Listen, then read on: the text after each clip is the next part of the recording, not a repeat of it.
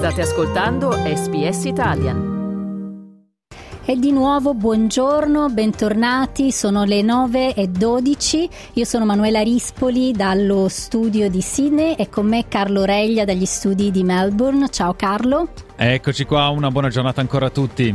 A proposito di eh, cose che sono appena uscite da poche ore, che cosa è successo? Anzi, Eh. addirittura qualche minuto fa, neanche qualche ora. Qualche, Qualche minuto fa, qualche minuto fa è stato pubblicato il primo episodio della seconda serie di scarraffoni in cucina, The Ugly Ducklings of Italian Cuisine.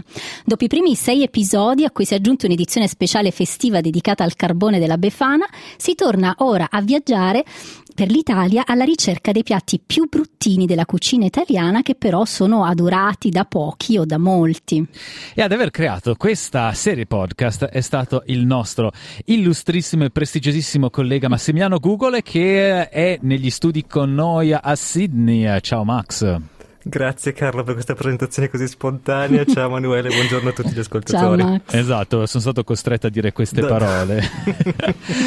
Senti, allora, seconda edizione fantastica di questo Ugly Ducklings Sì. of Italian Cuisine. Allora, innanzitutto, ricordatici com'è nato questo progetto, che cos'è questo, eh, questo podcast eh, e perché hai cercato i piatti, cioè tu li definisci con eh, molto pudore bruttini, ma in realtà Sì. so- fanno proprio schifo Non alla tutti, visione, alcuni. tutti. Allora, guarda, come è nata è un po' una serie così simpatica, è nata addirittura nei tempi della pandemia per darci un po' di, di così, un respiro, qualcosa di diverso, di divertente, sia per me che insomma ogni giorno avevo a che fare come, come tutti noi, con notizie abbastanza impegnative, sia insomma per chi ci ascoltava, ecco, qualcosa di divertente, ecco appunto per parlare di cucina in modo diverso e siccome appunto io sono tra quelli che in realtà ogni tanto se una torta gli viene bene fa la foto, la mette su Instagram, sai con lo No, sfondo sfocato, queste- eh, insomma si fa, lo fanno, lo fanno in tanti. Così fanno tutti. eh, però d'altra parte è anche vero che insomma il cibo di tutti i giorni, quello che mangiamo a casa, non ha sempre le decorazioni perfette, lo sfondo perfetto, il piatto col colore giusto.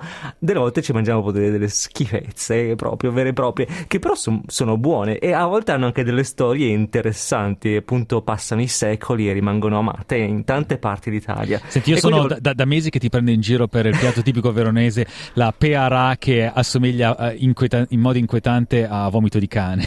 Ma tu lo sai che in realtà io, caro, dovrei accreditarti come coautore, perché in realtà tutto quel prendermi in giro che hai fatto, tutto quel bullismo che ho subito, in realtà poi un po' è nato questa spinta di dire, ma forse allora, sì, mi prende in giro, ma in realtà gli interessa qualcosa che, insomma, si- di cui si può parlare e che intriga, e quindi poi abbiamo espanso sei episodi l'ultima, con l'ultima serie, uno speciale appunto durante le feste, adesso da stamattina altri sei.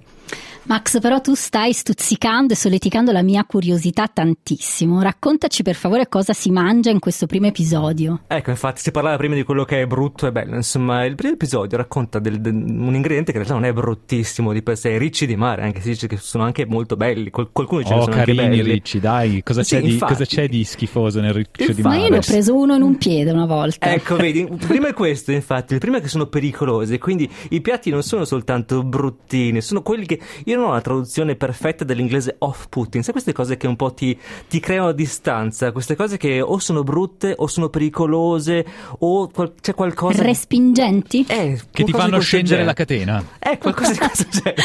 E i ricci un po' lo sono anche nel momento in cui tu sai che in realtà quello che stai mangiando del riccio sono i suoi organi sessuali, che è una cosa che non si mangia spesso degli animali. E quindi anche questo può essere un po' così, un po' schifino per qualcuno. Però in realtà, appunto, la cosa che colpisce parecchio è che i ricci fanno anche parecchio male. Come mi ha raccontato, tra l'altro, proprio Andrea Taccone, il mio ospite nell'episodio in versione italiana, che mi ha raccontato proprio di una disavventura che gli è capitata prima che lui si innamorasse di ricci in cucina, insomma, non è andata molto bene. Li ho incontrati con un piede, io per saltare in acqua, siccome non volevo andare all'acqua troppo profonda, saltai e, e atterrai con due piedi su, una- su uno scoglio. L'unica cosa è che su questo scoglio c'erano proprio dei ricci. E io su entrambi i piedi ebbi non so quante spine, ma il dolore, il dolore, la bruciatura, ma io non riuscivo a camminare, ci ho messo, mamma ci mise forse qualche ora a levarmi tutte le spine dei piedi una volta tornati a casa, fu veramente dolorosa, sì, sì, sì, sì, una alla volta, una alla volta, una alla volta.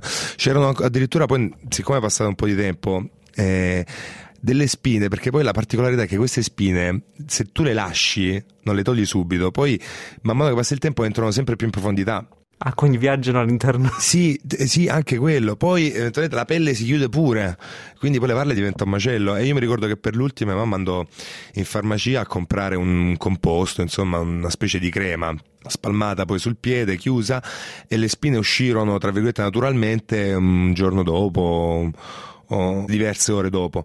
Eh, però sì, la prima esperienza con Riccio è stata traumatica. E non è soltanto per lui, visto che, per esempio, io non ho mai mangiato i ricci di mare, ma in realtà ho l'esperienza della cremina che ti fa uscire le, Ah, sì. le, le punture di riccio di mare. Un male cane. Senti, Cane. un male, un male riccio. Senti, Anche non guarda, ok, l'ho imparato, l'ho imparato praticamente tutti questo dolore. Io non, non ancora. Ecco, lo dovrai fare. Senti un podcast questo che è, usci- è in uscita sia in inglese che in italiano, insomma, hai le due versioni per i due mercati. Le puntate hanno nelle due versioni lo stesso argomento, ma ospiti diversi a seconda della lingua. Raccontaci di più allora. Ma sì, guarda, è interessante perché appunto il podcast era il primo, pensate, un'altra cosa che mi era stata nascosta, il primo prodotto da SBS ad essere completamente bilingue, quindi disponibile sia in italiano che in inglese.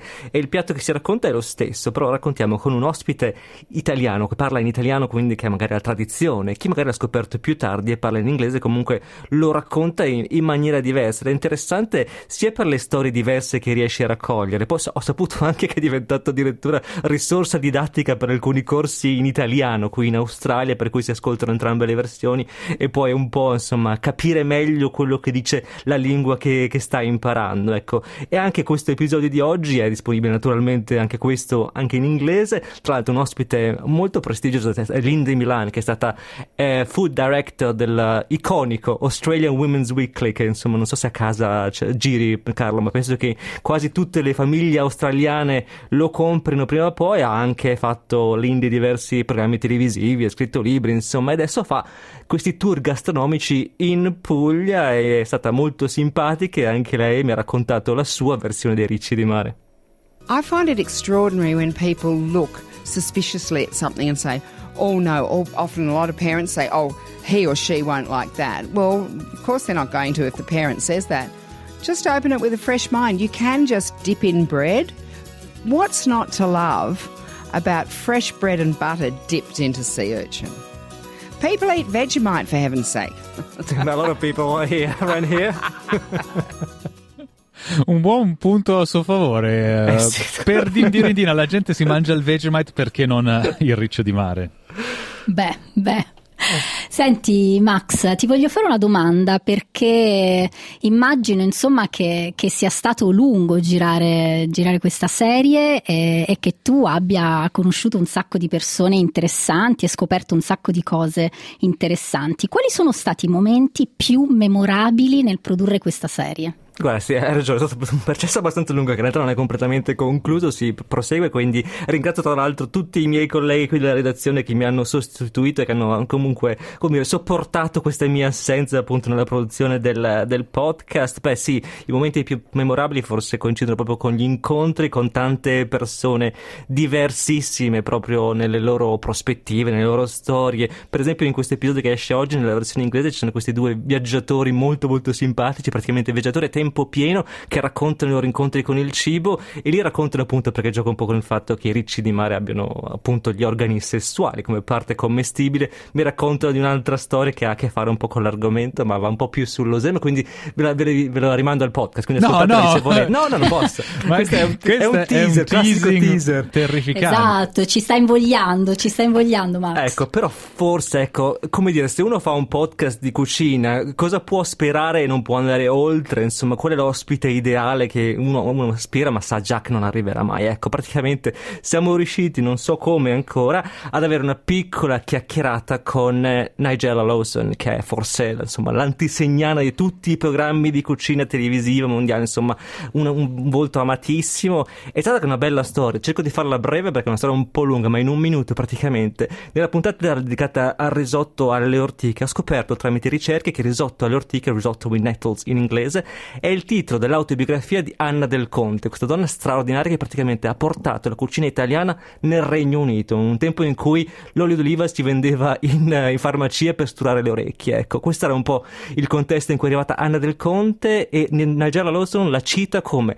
la sua più grande influenza in cucina assieme alla madre. Nigella naturalmente adora la cucina italiana ed è stata carinissima e ha accettato di praticamente essere la voce di Anna Del Conte, quindi raccontarmi i suoi appunti, quelli che mi ha inviato via email, perché ho sentito anche Anna Del Conte che oggi ha 98 anni, ho incontrato Negella e mi ha raccontato un po' di questo suo affetto per questa straordinaria donna. in Anna, I saw the possibilities, I think, because she managed to combine her learning, her interest in food, with a sort of practicality that made me see you could fulfill both obligations as a food writer. You could really investigate what food can do, how you cook it, where it comes from, what the history is. There's so many different factors in food writing because, of course, food is about the whole of life. E quindi uh, Biga and Beta, questa uh, nuova stagione di Ugly Ducklings con anche Nigella Lawson. Eh, senti, prima di uh, salutarci, puoi darci qualche anteprima su quali saranno le storie o vuoi tenere il segreto di Stato? Abbiamo sentito i ricci di mare risotto all'ortiche, qualcosa di schifosetto che possiamo aspettarci. Ma teniamo un po' teniamo di segreto. Un'anticipazione forse che per fare uno dei piatti dovrete comprare una testa di maiale intera. Ecco, ecco quello che ci serve. La testa di porco alle 9.32 del mattino. Magari ce l'avete a casa, non lo so. E allora, questo spero, spero che nessuno ti abbia sentito. Dove, come, quando? Allora, è già disponibile sul nostro sito sbs.com.au barra Italia, basta cercare Ugly Ducklings o anche col motore di ricerca, oppure se usate un'app per podcast, adesso o tra pochissimo tempo che si carichi eh, sarà disponibile, quindi Apple Podcast, Spotify, Google Podcast, la, la, naturalmente la di SBS Radio, insomma un po' dappertutto. La cosa importante è ricordarsi il titolo Scarrafoni in cucina, The Ugly Ducklings of Italian Cuisine. Cliccate mi piace, condividete, commentate, seguite SPS Italian su Facebook.